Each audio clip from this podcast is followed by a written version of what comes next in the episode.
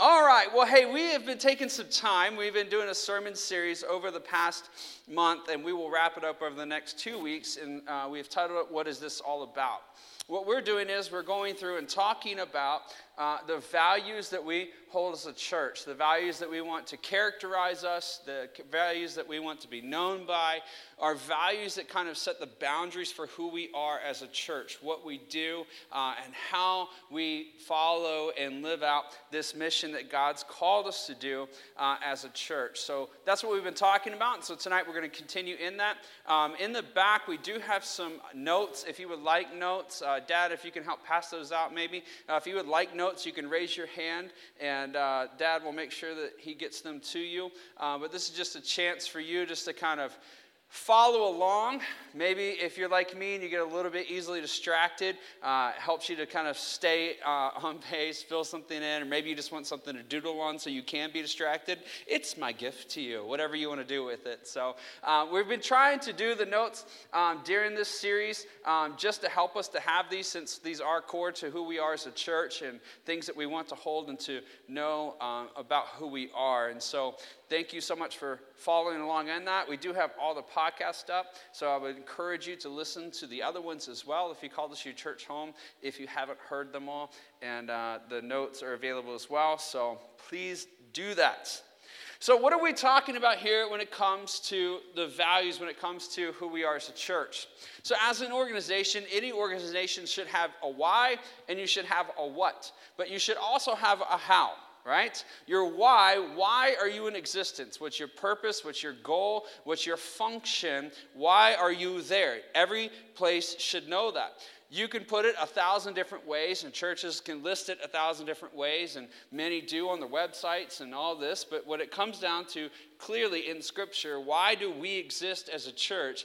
It's to bring glory to God and so that others can come to know Him as well. That is our function, that is our role. And all that we do as a church is to bring glory to God. It's to proclaim His goodness, it's to point to His faithfulness, it's to show that He is present, that He is working, that He's active, that He is good, that He is just, that everything He said that He was going to do, He has done. Everything He says He's going to do in the future he will do because He's proven it. He's active in our lives. It's to point to Him, it's to say, Jesus, in all that we do, our purpose is to give glory to God, to exalt God in our lives so that others can come to know Him. That's our why right?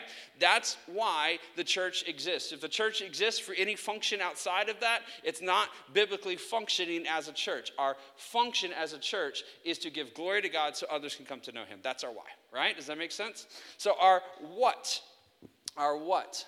What are we doing as City Life Church? I believe I have it there in your notes. Um, our what is this is to be a church that declares the abundant life promised in and through Christ that can only be described as heaven now, heaven forever, by developing devoted followers of Christ to live lives full of meaning, purpose, and significance, here and now in preparation for eternity, and by planting like minded churches throughout the peninsula.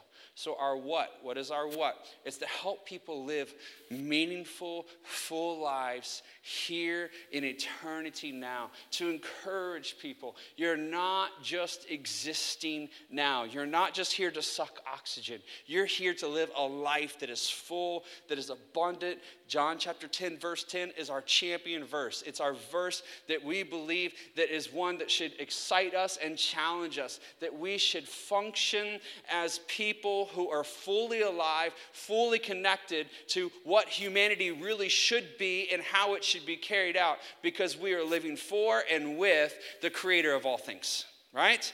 There's an abundant life that's there. So we exist as a church to try to help disciple, to develop people, to help encourage each and every one of us to find our own purpose and our purpose as a church, to live this life full of meaning now, to be engaged in the work that God's doing. So that is our what. That's how we, or what we are out to do.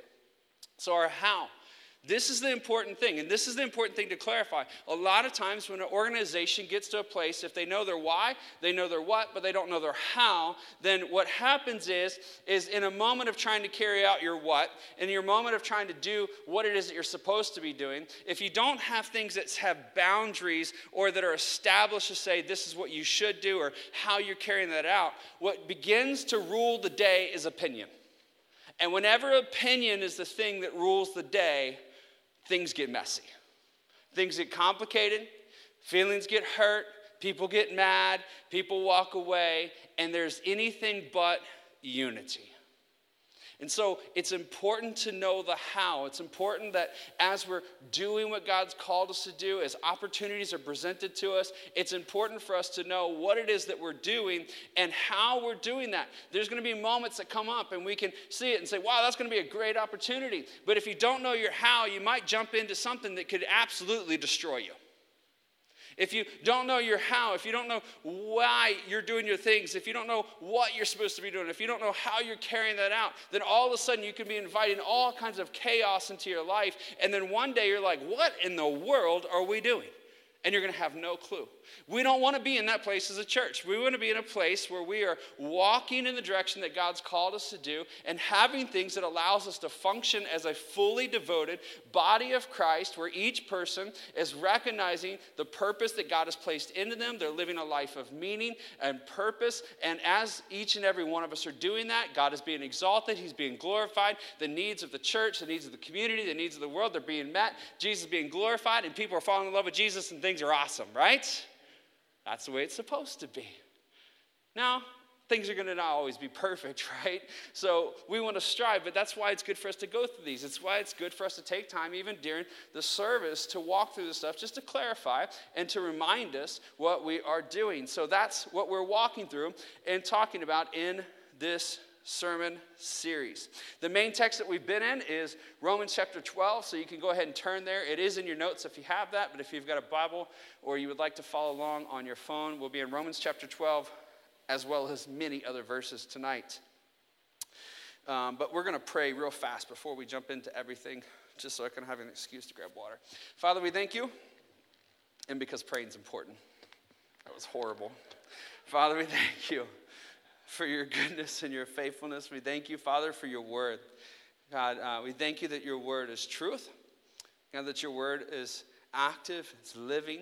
And Father, we pray that in this moment, as your word is revealed to us, God, that our faith will be strengthened. God, that your purpose in our lives will be clarified. And God, that we will walk in the destiny that you've called us to live. God, that you truly will be glorified. Father, I pray that even as we speak tonight, God, that each and every one of us, Lord, that will know the truth and hold on to the truth, that in Christ there is no condemnation. God, that these words are words to encourage. God, I pray that we're challenged. I pray that we're pressed. And even if it's a little bit uncomfortable, God, even in that moment, help us to know and to embrace the fact that you're good, that you're faithful, that you're building us up, and that you're exposing us to the plans that you have for us, which are bigger and better than anything we could want for ourselves. God, we thank you for that in the name of Jesus. Amen. Good stuff. Nothing like starting off a sermon with trying to find an excuse to pray or drink water. That's awesome. Gosh, hopefully it gets better from here, right? Romans chapter 12, as I said earlier, is where we're going to be. I do have a question for you tonight that I want to start off is, is I want to ask you this. When was the last time you were excited to start your day? Like, when was the last time you were just like, I can't wait to wake up and get started with today? When was the last time that happened? Christmas Eve, all right? Christmas Eve, I like it. So think about it. Think about that day. Think about what was going on in your life. Think about what was happening. What were you looking forward to? I'm going to ask a little sub question, right? When was the last time you came to church excited to walk into the doors? Right?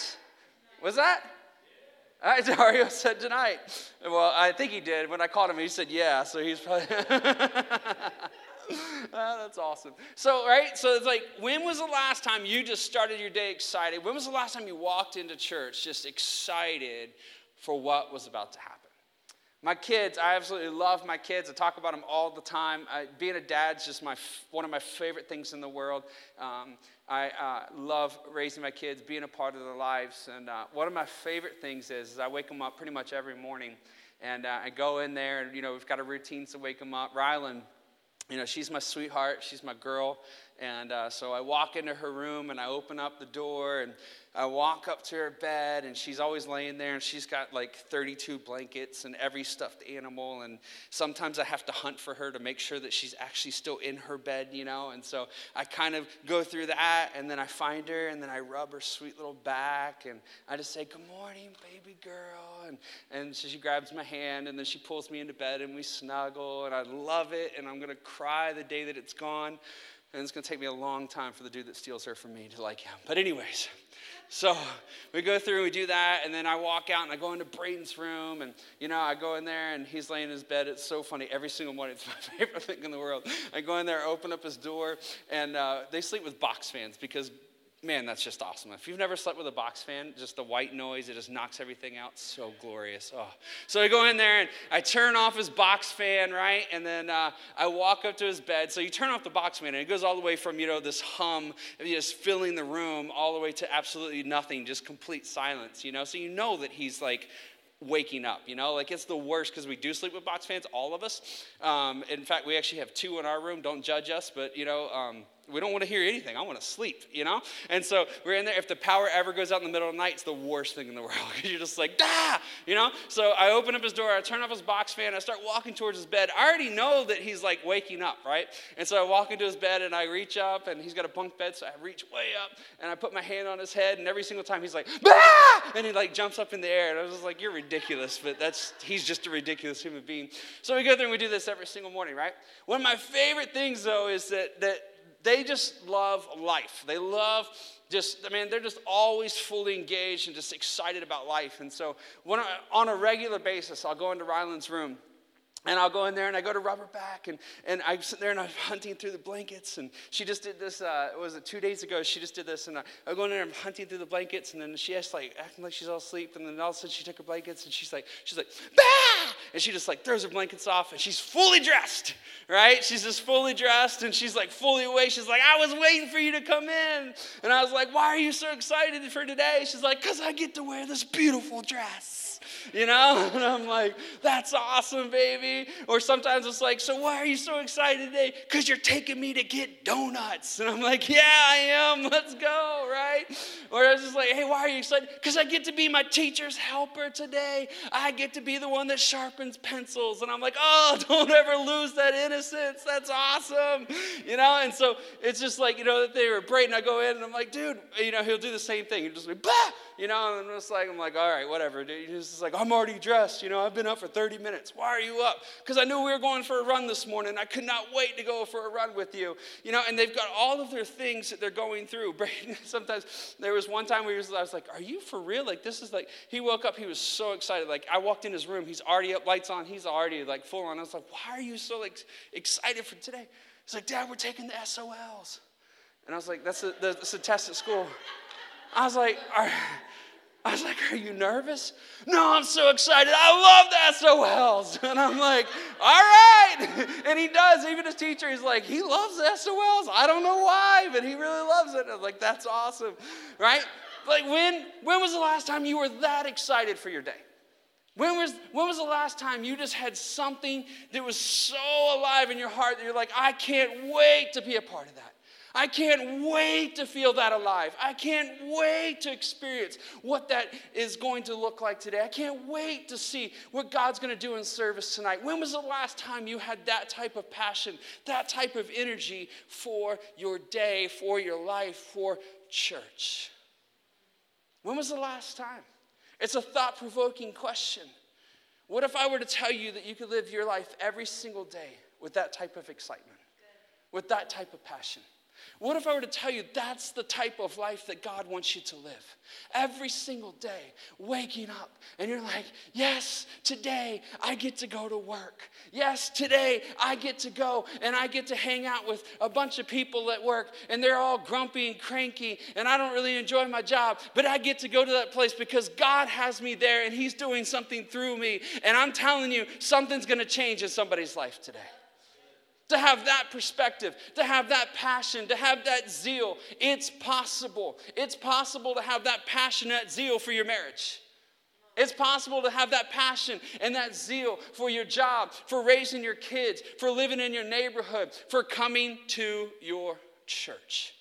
And in fact, that's the way God wants you to live. That's the type of life that He wants you to live. He wants to walk in, finding you with expectation and anticipation that He's there, that He's working, that He's engaged, that He's doing something, and He's called you to be a part of it.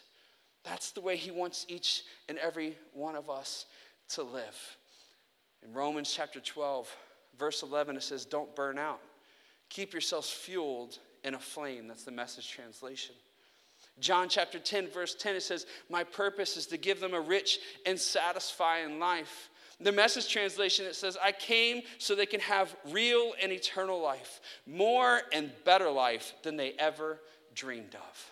Isn't that awesome? Like, that's what Jesus came for. That's the passion he wants us to have. In Psalms chapter 16, verse 11, says, You make known the path of life. This is a psalmist He's writing, he's speaking to God. You make known the path of life. In your presence, there is fullness of joy. At your right hand are pleasures forevermore. That word life there, you know what that word life is not? It's not exist, it's not just alive. That word life, if you use it in the context of vegetation, when you see it used throughout the scriptures in Hebrew and even other writings in Hebrew, when it's talking about vegetation, it's talking about the greenness, the newness of a vegetation, the early sprouts, where it is getting ready to burst forth with fruit, that it's getting ready to burst forth with life. When it's talking about rivers, it's talking about fresh, flowing, raging rivers that bring life to everything around it. When it's talking about humanity, you know what it's talking about when it comes to life? It's talking about a person, a woman, a man, a child who is active, active in the things of God. When it says life, it's not just I'm alive. It's not just, I survived another day. It's not just, God helped me make it, and maybe, maybe, maybe, maybe tomorrow will come. It's to step out and to say, no, wherever God sends me, wherever God takes me, God has purpose for that place. God wants to bring fruit into that place. God wants to bring life through what He's doing in my life to help encourage others to come to know Him. That's the life that God wants each and every one of us to live. Come on, that's good stuff. This is where we're at in Romans chapter 12. As Paul is speaking to the Romans, he's speaking to the Gentiles and he's talking to them. He's just taken chapter 10 and 11 and really all the way up until this point of Romans. He's walking through and he's giving them doctrine and, and just saying, This is who Jesus is, and this is what faith in him is, and this is what life in Christ is. And all the way from the beginning of time, when God said this is what he was going to do, this is how God's working it out. And it's how he worked it out through Jesus. And it's how he's doing it right now in our midst. We've been waiting waiting, we've been anticipating, and it's happening right here in front of us. So he's going all the way through. In chapter 10, he talks about how if we believe in him, that in our hearts, if we believe in him with our mouths, we confess him to be Lord, then we're saved. He's saying, listen, it's not about who you are, it's not about where you come from, it's not about what you've done, it's not about the work you can do, it's not about the work you should have done. It's about Jesus and Jesus and his free gift of grace. He loved you and embraced you and claimed you as his own. And then he goes through in chapter 11 and says, It doesn't matter who you are, and it doesn't matter what things look like, and it doesn't matter which way things seem to be going. God is faithful, and what God said he was going to do, he's always going to come through. He is always in any situation, even if it looks like it isn't true, it is true that he's showing mercy in that moment, that he's showing grace in that moment, that everything God is doing is a pouring out of his love love so that people will come to know him and see him and turn to him, even in the running, because God is faithful. In verse 36 of chapter 11, it says that God, everything, through all things, he's doing this to receive glory. He's doing all of this. He goes through in chapter 10 and 11, and he's talking about this. And then he says this in verse 1 of chapter 12. And so, and so, therefore, since all of this is true, since God is faithful, since God said that He was going to save us, since God said He was going to redeem us, since God said He was going to make us right with Him, since God said that He was going to claim us to be His, and He has done so through Christ, and now we have a chance to be in relationship with Him, and He's still working, and He's still drawing, and He's still active, and He's still pouring out His love. And so, because of all of that, therefore, Dear brothers and sisters, I plead with you to give your bodies to God because of all He's done for you. Let them be a living, holy sacrifice, the kind He will find acceptable. This is truly the way to worship God. I put a note in here for you. The tendency of Christianity, we talked about this last week. The tendency of Christianity is activity is that as you come in contact with who He is, as you come in contact with His goodness, as you become aware of His grace, you Uh, your eyes are revealed to all the things that God is doing, and you see yourself as He sees you. As that continues to grow, and as you continue to become more the way He's called you to be and created you to be in Christ, as you grow, as you develop, you only would grow in this. But there's an instant sense that we should be, and a sense that we should be increasing in our activity to serve God and to chase after the things that He gives us. Romans chapter 12, verse 2. If you're unsure about that, go through and just read. Anytime anybody comes in contact with God, activity spurs from their life. Romans chapter 2, verse 12. Or Romans chapter 12, verse 2 says, Don't copy the behavior and customs of this world, but let God, listen to this, but let God, if you don't have this underlined in your Bible, underline this in your Bible. If you don't write in your Bible, start writing in your Bible. But let God, unless you're just really A type and you can't do it, I understand write it on another piece of paper and underline that. But let God transform you into a new person by changing the way you think. Then you will learn to know God's will for you, which is good and pleasing and perfect. Verse 3, I got this highlighted in your notes. We're going to come back to this in a little bit. Because of the privilege and authority God has given me, I give each of you this warning. Don't think you are better than you really are. Be honest in your evaluation of yourselves, measuring yourselves by the faith that God has given us. Just as our bodies have many parts and each part has a special function, so it is with Christ's body. We are many parts of one body, and we all belong to each other. In His grace, God has given us different gifts for doing certain things well. So if God has given you the gift, to, uh, the ability to prophesy, speak out with as much faith as God has given you. If your gift is serving others, serve them well if you are teaching. I want to highlight just real quick because most translations have that right there as serving others. I want to highlight that word there, serving. What it's talking about really is the sense of being a deacon. What a deacon is in understanding scripture is a person that helps the poor, a person that helps the needy, that helps the afflicted, that helps the hungry. If you are a person that serves those that are less fortunate, if you are a person that is ministering to the body of Christ, to the community, so that needs can be met, so that God can be glorified, in that, that's serving. Does that make sense? I actually had a person one time who's like says, well, it says some people have the gift of serving. It kind of reads like some people don't. So like I don't really serve, you know? That's not what it's saying. If your gift is serving others, serve them well. It's a good attempt, but wrong. Serve them well. If you are a teacher, teach well. If your gift is to encourage others, be encouraging.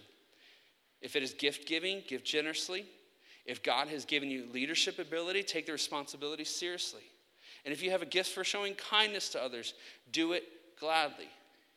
In this verse 9, this helps us to understand even why I would say that to this person. Verse 9 helps us that it's not to say that some can give and some don't. It's not to say some teach and some don't. Some might not have a certain gift, but there's some things in each of our lives as we're followers of Christ that we will have more of, but there should be sense of all of these things should be active in our lives to a degree um, and, and work in our lives. Because you might not be a teacher that stands up in front of a room and like i am in this moment or you might not be a teacher that stands up in front of a, a different moment during discover city life or you know something that would be considered like a sunday school class or something like that. Maybe you don't teach in that way but as a disciple of christ you were called and you were chosen to be a disciple maker and so, whether it's your children, your spouse, your coworker, or somebody that you sit next to that you call your best friend, you are to teach them and you are to teach yourself the scriptures. Does that make sense? So, none of us can be exempt from any of the gifts. Each and every one of these gifts have some activity in our lives, but one gift or another may be higher than the others. Does that make sense? I mean, see this in verse 9. It says, Don't just to pretend to love others, really love them hate what is wrong, hold tightly to what is good. See, this clarifies for us because we can't just look into a situation and be like, somebody should teach them, and you're the only one standing there and you're the only one that see it. Guess who you're chosen to be the teacher? Right? Somebody really needs the gift of that. You notice it, guess what? You're the giver, right? Now, there is some people, they're wired and they're just it's in their DNA. They're just generous in everything that they do. Like, I mean, there's people that when you're around them, they just they just do generous things and they don't even think about it. Like, I mean, it's just literally just part of their nature. That's their gift. It's their primary gift. But that doesn't mean that you're not a giver. Does that make sense? Okay. Love each other. Thank you, Celeste. Love each other with genuine affection and take delight in honoring each other. Our goal is to what? Come together to glorify God so that others can come to know Him. And it's not just first time salvation. There's people that are in my life, there's people that I'm seeking out to be in my life that are a little bit further in the journey. They're a little bit deeper in a discipline. They're a little bit more effective in some areas. And I'm seeking those people out. There's people that I want in my life that can come along me, that they can do the same thing. What? Reveal God to me. Because God is never a God that can be known. He's never a God that can be put in a box. He's never a God that we can say, Oh, I got this whole thing figured out. I got it all worked out. This is who God is. No, there's always more to know of Him because He is an amazing God. He is beyond anything we can understand. Isn't that awesome? Verse 10 says this. I love this in the ESV just because we love competition here. It says, Love one another with brotherly affection, outdo one another in showing honor. Come on, that's awesome. Outdo one another in showing honor. Verse 11, it says this Never be lazy, but work hard and serve the Lord enthusiastically. Rejoice in our confident hope. Be patient in trouble and keep on praying. When God's people are in need, be ready to help them. Always be eager to practice hospitality. What does that mean? Always be regular. Like I always got to have like cookies in my hand or my pocket or something like that. No, but it's not a bad idea. I mean, right? cookies are good. Maybe wrap them in something because I don't want your pocket lint. But anyway, so right? It's not just like always have a cup of lemonade ready. What is it saying? I'm ready always to usher in God's presence. I'm ready always to encourage people, to welcome people, to welcome God's presence into the situation. I'm always ready to be used of God to set up a place where people can see His glory and come to know His goodness. So, if you want your life to grow, if there's something in your life right now where you're like, I need healing from this, I need strength from this, I need to be encouraged in this, I need to overcome this, I need to stop this. Maybe there's something in your life you're looking to stop. Maybe there's something in your life you're looking to start. Maybe there's a habit that you need to break. Whatever it might be that you're going through in life, whatever you're focused on right now, I just want to challenge you in this that all you have to do is ask one simple question. Ask one simple question. Am I seeking out ways to serve God and others? Am I seeking out ways to serve God and others? I love that G.K. Chesterton, he says this. He says, monotony has nothing to do with the place.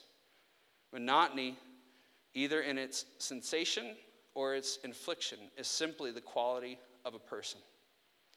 There are no dreary sights, there are only dreary sightseers. It's how you look at a situation.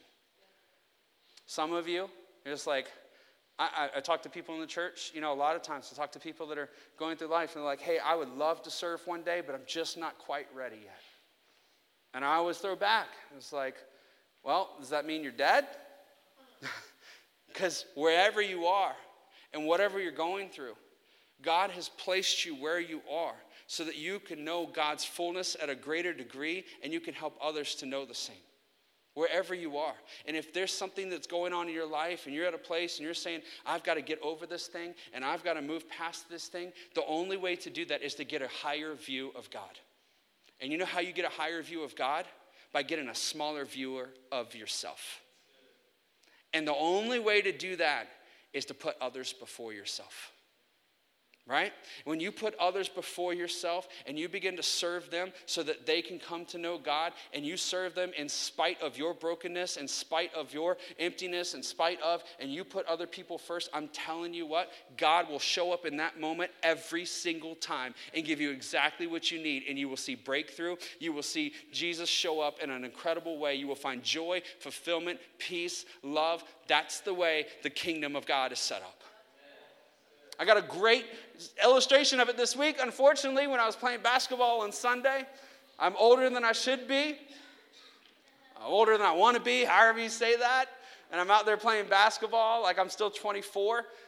And I make a bonehead move going up against somebody way stronger than me. And I fall to the ground. And I'm laying there and I'm thriving in pain, holding it in. I didn't cry. It was awesome. I Only cry at girl movies. I didn't cry. Don't judge me for that. I didn't cry. I didn't do anything. I just laid there. And finally, all of a sudden, I started feeling pain in my knee. And I was like, oh, no, my knee. And then I'm sitting there and I'm like, oh, no, it's my arm. Oh, no, it's my elbow. And then I'm like, please tell me I didn't break my watch, right? And so all of this is going through my head. And it was like one of those falls where, like, when you fall, like, all the people that don't care about you just walk away. You know what I'm talking about? It's just like, no, I'm not gonna help him out. That's nasty. I don't know, right? And then the people that you do care about, they're just sitting there, just like, do I touch him? Do I pray for him? Do I ask if he's okay? Is there blood? You know, and so you're just sitting there just waiting for it. And then all of a sudden I just feel it. And I was like, oh my gosh, my arm is killing me. Uh, I get up. We finish the game, because I mean, that's just what you're going to do, right? We finish the game and then we go home. For a couple days, I deal with it. And then uh, I woke up on Thursday morning and my arm is just black and blue, all the way from like right here down to here. It's just black and blue. And so I was like, hmm. So I sent Kimberly a picture. I was like, hey, that's probably not a good sign, is it? She's like, no, go to the doctor, you idiot. And I was like, all right, done. And so she, she tells me where to go and what to do. And so I go to the doctor and they do this, they do uh, uh, um, an x ray. And I do, it's a, a, an acute um, Radiohead, is that right? Acute Radiohead. Every time he said it, I kept thinking he was saying Radiohead, so I started thinking of lyrics from Radiohead, but it's an acute Radiohead fracture. And so it's the bone that basically all the other bones spin around in your arm. I have a fracture in that bone. And so he comes in and he's like, after trying to figure out a thousand different things, he comes in and he's like, Good news. And I'm like, Yeah, what? He's like, Good news, good news, good news. I was like, What? He's like, We're not to cast it. We're not to brace it. We're not to do anything. And I'm like, Okay. He's like, but you are. And I was like, oh, yeah. He's like, yeah, you're going to move it as much as you possibly can. You're going to ice it, you're going to heat it, and then you're going to move it more. And I'm like, but it hurts. He's like, I know. and that's how it's going to get better. And I'm like, that doesn't make any sense. And he's like, listen, the elbow, it's a crazy thing. He said, if I was to brace it with that fracture that you have, if I was to cast it, it would actually lock up your elbow. And the healing process would actually take way longer and you would actually start being affected. So it's actually not the best care for you. The best care for you is to actually just start moving your arm. Come on, that's the way it is in Christ. That's the way it is in Christ. That sometimes we're in a place and we're like, I don't know if that's good enough for me. I don't know if I'm ready for that. I don't know if I can handle that. I don't know if, if I'm going to be able to come through on that. Look, don't ever let those things be roadblocks. If you feel God speaking to you, if you see a need and there's something in you that says, I could do that, jump into it no matter where you are. No matter where you are, jump into it because I'm telling you, you will see breakthrough if that's the place you go to. You will see God do amazing things in your life because you can lock yourself up. I talked about this last week. You can lock yourself up. You can spend days upon days, years upon years studying God's word, reading God's word, diving into it. And I'm not bashing that because you need to do that. I love it. My Bible's all marked up, underlined, highlighted. It's falling apart. I mean, look at this thing. It's crazy. So, like, that's my Bible. I love it. But listen, you could spend all your time building up your knowledge of God's word and never serve anybody and actually be worse off for it.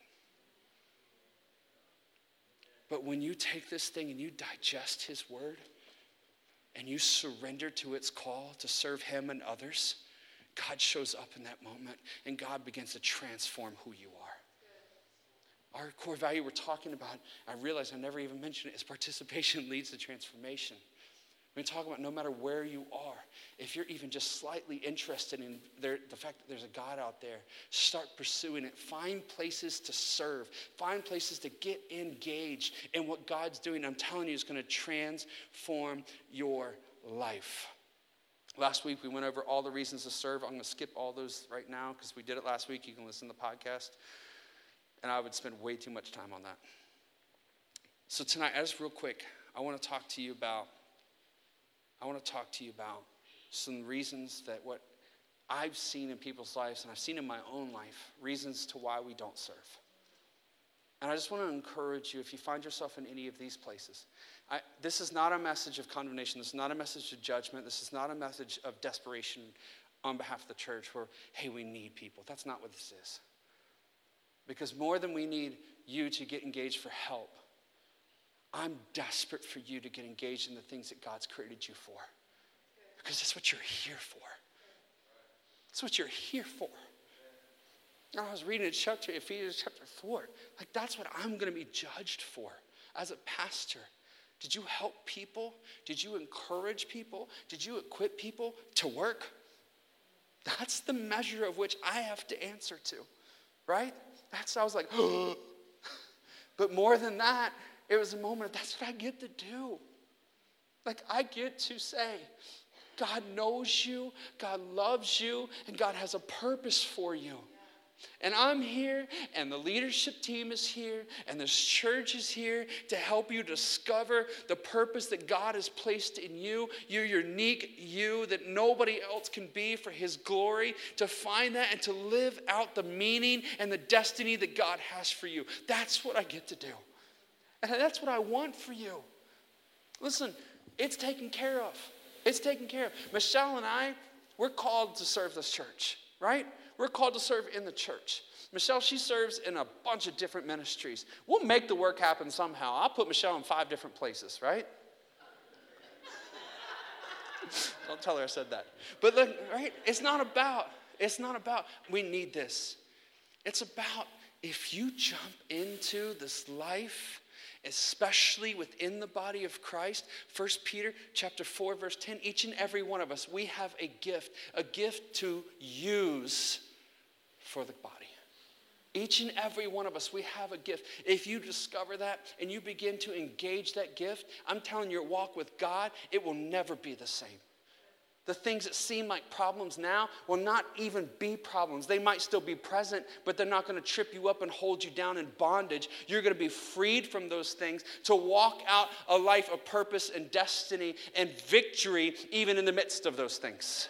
That's the life that God wants you to live. That's the abundant life now. That's the life bigger and better than you can imagine. That's what He wants for us. In Romans chapter 12, verse 3, begin to see something that can trip us up as Paul's encouraging them to get serving, to get involved, to use their lives for God's glory. Remember in chapter 12, that's what he's doing. He's going from doctrine now to what is the Christian life? How do you live this thing out? As he's going through, what's the very first thing he talks about? Serving others. Serving others. That's what he talks about. And he's verse 3. He jumps right into this. Verse 3. Because of the privilege and authority God has given me, I give each of you this warning. Hey, Pay attention, listen up, be engaged, look inward, be careful. Don't think you are better than you really are. Be honest in your evaluation of yourselves, measuring yourselves by the faith that God has given us. What this verse is to do is to help us to have a sober mind, to have a clear view, to keep our minds clear of what it is that God wants us to do. That we are to on a regular basis. This is not an initial thing like I did that back in 1999 and I'm good. No, this is a daily thing that we go through. It's an honest evaluation of who we are, our objectives, our desires, our passions, our interests, our feelings, our emotions, our wants, all of that stuff. It's an honest an evaluation of who we are and it's an honest evaluation of the faith that God has given us. It's to look at those things on a regular so that we have a very clear view of who God is in our lives and a very clear view of who we are in this world. It's to constantly have God in the right position and ourselves in the right position. That's what we're supposed to do. Is each and every one of us is to go through and to be engaged in this work. Now, I, this is something I'm passionate about. I'm going to try to get through these as quick as I can here in a minute. Not to rush, but let's be honest. You might be starting to get hungry a little bit. But, but I want to, but I, I'm so passionate about this because I'm just telling you, like, if, if, if we were to stop and if we were to have some way of being able to see, like, if I was able to put up on the screen, like, all the opportunities that we've had to glorify God, serve Him, and serve others eh, that we have missed, I'm telling you, it would be humbling. It would be humbling. At the same time, it's encouraging, isn't it?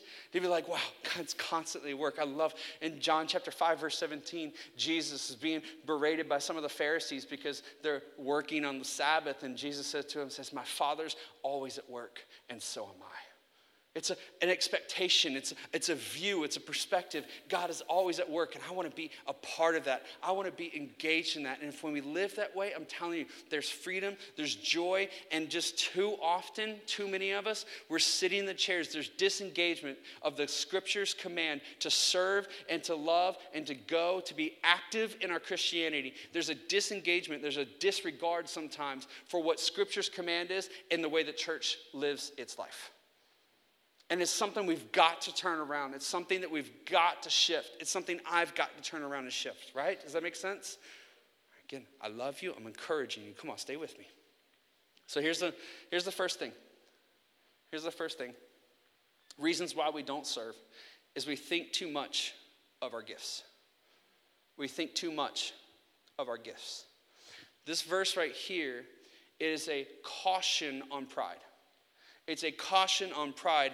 It's to say, listen, judge who you are, not by your talents, not by your abilities, not by your position, not by the influence that they garner you, not by any of that stuff. You, jar, you judge your life. You look at your character. You allow your character to be shaped, and you understand who God is and where you are, and you adjust accordingly by what? By how you serve others how you put others first. It's a call to say, listen, don't put your talents, don't put what you think of yourself, don't put what you think you can do or should do or be doing, don't put all of that stuff above what God has called you to do. Be honest about where you are and then operate in the faith that He's given you. What does that mean?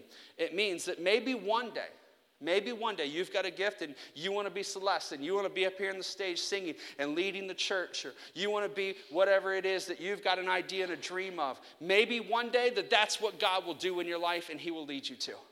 But where you are right now is where He wants you to serve, not where you want to be one day.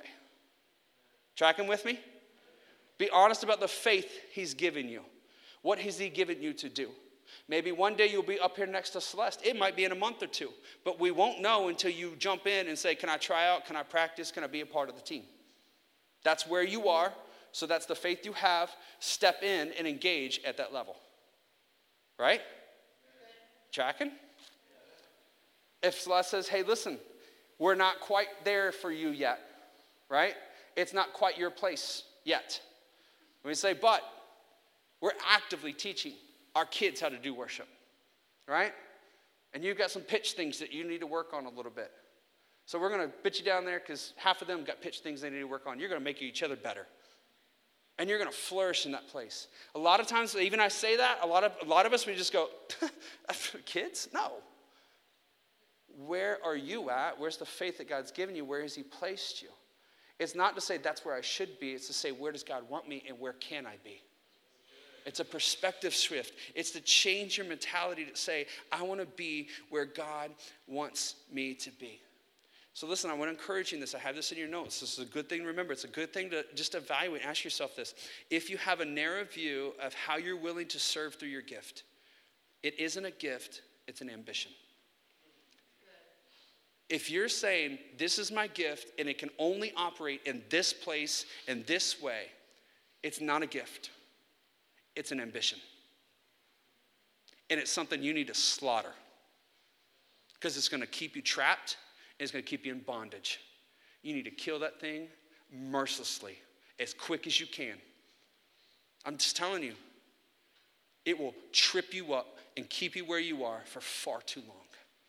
If you have a gift and it's something that you know God has given you, it doesn't matter where you engage it. It doesn't matter where you put it into action. It's just what you have been given, and you have to put it somewhere. It's a honest evaluation of who you are and where you are and what God has called you to do. If you only want to serve in ways, you'll be recognized. You don't want to serve, you want to be served. And that's contrary to the gospel. It's contrary to the gospel.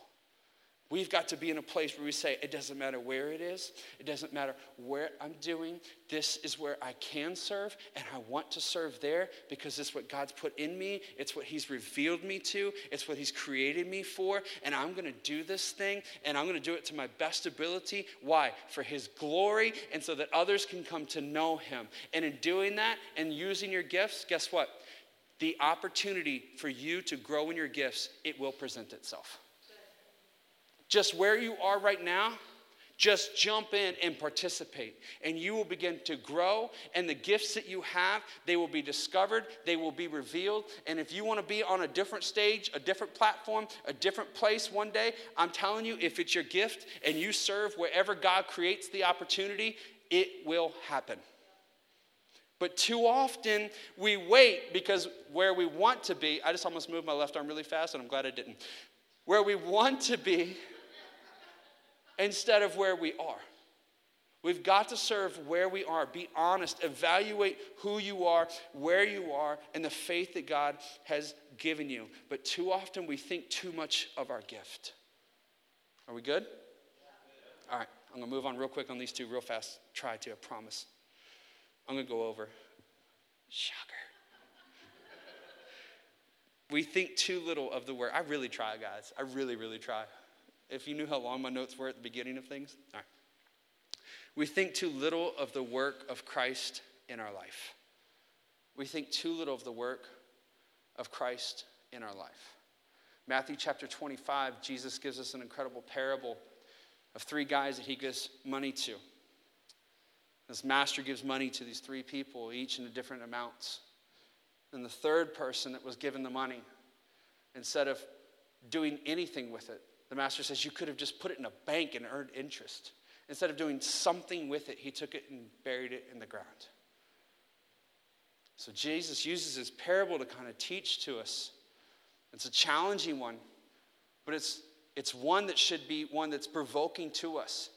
That if you are giving something by your master, if you are giving something by your Lord, if you're giving something by your king, if you're giving something by your father, right? If you're a parent, and you give your kids something to do, do you expect them to do it? Right? Come on, that's where we are, right? He gives us something and we should do something with it. But what happens a lot of times is we get into a place where we think too little of the work that Christ is doing in our life. And so it could be something where we see in this person here, the very first line you've got there, is they have this pretense of humility. And we see it too often. I see it too often in my life, like, oh, I couldn't do that, you know, like, I, I wouldn't want to disappoint anybody, or I wouldn't want to let anybody down, or I wouldn't want to, right? And we start giving up all these false pretenses of humility. If somebody's coming to you and giving you an opportunity to serve, or if you see an opportunity to serve, If you are a follower of Christ, Jesus is your Lord. You have made him the Lord of your life. God is your Father and your King, and you are a child of God. You step into it with boldness and you serve. Don't have a false sense of humility. Don't have some pretense of humility because it's not about you. If God's called you to step into that place, then you do it with boldness because it's for His glory. But too often times we use this air of, well, I don't want to disappoint anybody. I don't want to let anybody down. I don't want to fail. I don't want to. And we use all of these different things and we act as if we're being humble. That's not helping you and it's not helping the kingdom of God advance in your life or in this world. True humility is to say, This is what He's given me. I'm going to bow to Him and I'm going to do it for His glory and not for mine. So step into that place with a sense of true, genuine humility. The second thing that we see here in this person is, is that it's intimidation that keeps them. How many times do we see in our own lives, we look at somebody and say, well, look what they can do. I mean, if I had that gift, then yeah, I would serve. Yeah, if I was able to have that amount of time, you know, or if I was able to make that much money and I didn't have to do, of course I would serve, right? It's a sense of insecurity. It's a sense of, I don't have enough. No, you don't need to act like you aren't good enough because God has called you and placed you and said, I want to work through you. Stop acting like you can't, you can. Right? And don't walk with insecurity and don't walk like nothing's gonna happen. Instead, walk into that place and say, I don't know what's gonna happen, but if He's in control and I'm surrendered to Him, it's gonna be something good. Right? Do something with the gift that He's called you to. So there's a sense of of humility, there's a sense of insecurity, and there's a sense of apathy. Too many times, instead of being quick to respond to things that God is doing, we're slow to respond to them. And the scariest thing about this parable is, is not so much that this guy is working against God, it's actually the fact that his apathy, his unwillingness to do anything, it actually cost him everything.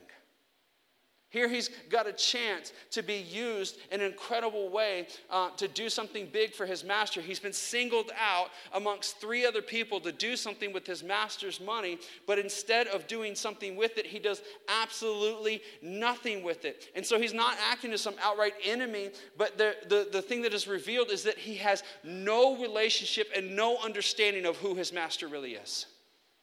Man, and that's a scary charge for us. And it should be one that provokes us that if we're able to say, This is who God is, in His grace, He's given me salvation, in His faithfulness, He's given me a relationship with Jesus, in His goodness, I've been overwhelmed with His mercy and love, in His faithfulness, and all that He is, and all of His goodness, and all of His wonder and His power, He's invited me to participate with Him in His eternal work. And we look at all that, we marvel at all of that. We say, The guy that placed the stars into existence, that breathed life into to man, that guy knows me and has called me and chosen me, and I'm going to sit here instead. Man, we all been there. We all go there, but we need to get out of there. We need a place and say, no, I, he's invited me to be in relationship with him. He's encouraged me to be a part of the things that he's doing. I'm telling you, this is a crazy thing right here. Because sometimes you say, I just don't know. I, it doesn't seem like much. It doesn't seem like much. This guy, the crazy thing is, if it was a parable today, especially, if he was given $100 and he just buried it in the ground and gave it to his boss a couple years later, it would be worth less than $100 because of inflation. If you don't use what you're given, you don't just lose opportunity. You actually start to work into a deficit of opportunity. God still loves you. God still believes in you. God's going to still keep giving you opportunities. His grace is still there. He is still good. He's still faithful, but you're missing out in a big, big way. All right, thirdly, real quick. Band, come up here so that way I start feeling guilty. And shut up. No, I'll tell you what, wait one more second. Wait one more second. Wait one more second. I promise I'm going to be quick though. All right. Somebody can yell at me at 6:35 if I'm not moving on. All right, what we want is in conflict to God. What we want is in conflict to what God wants in our life. Let me say that again. What we want, a reason we don't serve is because what we want is in conflict to what God wants in our life. What we want is in conflict to what God wants in our life. Psalm 37 3. Trust in the Lord and do what? Trust in the Lord and do what? It says, do good. Then you will live safely in the land and prosper. Take delight in the Lord, and he will give you your heart's desire. I love this verse because we always quote part B and never part A. God will give me the desires of my heart. What does the whole verse say? It says, Take delight in the Lord, and he will give you the desires of your heart. What does that mean? Want the things that God wants. And when you want the things that God wants, he's going to say yes. Right? But if you forget this part and you just say, I want this, I want this, I want this, guess what? It probably ain't gonna happen. Because you know why you're saying you want this? Because you want it. But we gotta work. It's a process to get into a place to say, I want this because he wants it. And when that is our life and we trust that He's working out and we step out to do good in that place, in that position, then God gives us the desires of a heart. In Ephesians chapter 3, where should he come up? Ha, 635, nailed it. Ephesians chapter 3, verse 20 says, Now all glory to God who is able, through his mighty power at work within us, to accomplish infinitely more than we might ask or think. His power is at work within you. It's not you accomplishing, it's Him working through you. I say it all the time. Dad was joking on me, saying that mom's gonna make me a shirt, that God wants to do something in your life so that He can do something through your life. It's Him working through you. Stop thinking too little of the work of Christ. Christ accomplished all things on the cross. Christ claimed all victory on the cross. Christ broke all shame, all weaknesses. He broke everything. And He, in that place of victory, when He rose from the grave, He said, This is not just for me, but it's for those who believe in me. Right? You do not think too little of the work of Christ. He's called you, He's placed you, He's given you opportunity. Step into it and serve faithfully. It will change your life and it will advance the kingdom of God in this world. The church, this world, can no longer afford for people to sit still, apathetic, insecure, walking around, acting like we're something that we're not. We need to be engaged and committed to the work that God's called us to do, willing to serve even if it's not glorious, willing to serve even if it's not fancy, willing to serve even if nobody knows our name, willing to serve even if it pushes us farther than we want to go, willing to serve even though if it costs us everything in certain areas. And we just say that's okay because I want Jesus more than those things, anyways. Willing to serve, to be committed so that what? God can be glorified and others can come to know him. Wherever you are, if you're able to just participate in the things that God's doing, you will see growth. You will see transformation. It's just a matter of faith. Just like Jesus, my Father's always at work, and so am I. I'm anticipating, I'm expecting. I want to be where He is. I want to serve in the way that He's serving. On this thing, it says, uh, Where can I serve? So I can help you out real quick. It's work all my people that like to fill in blanks it's work, community, home, and church.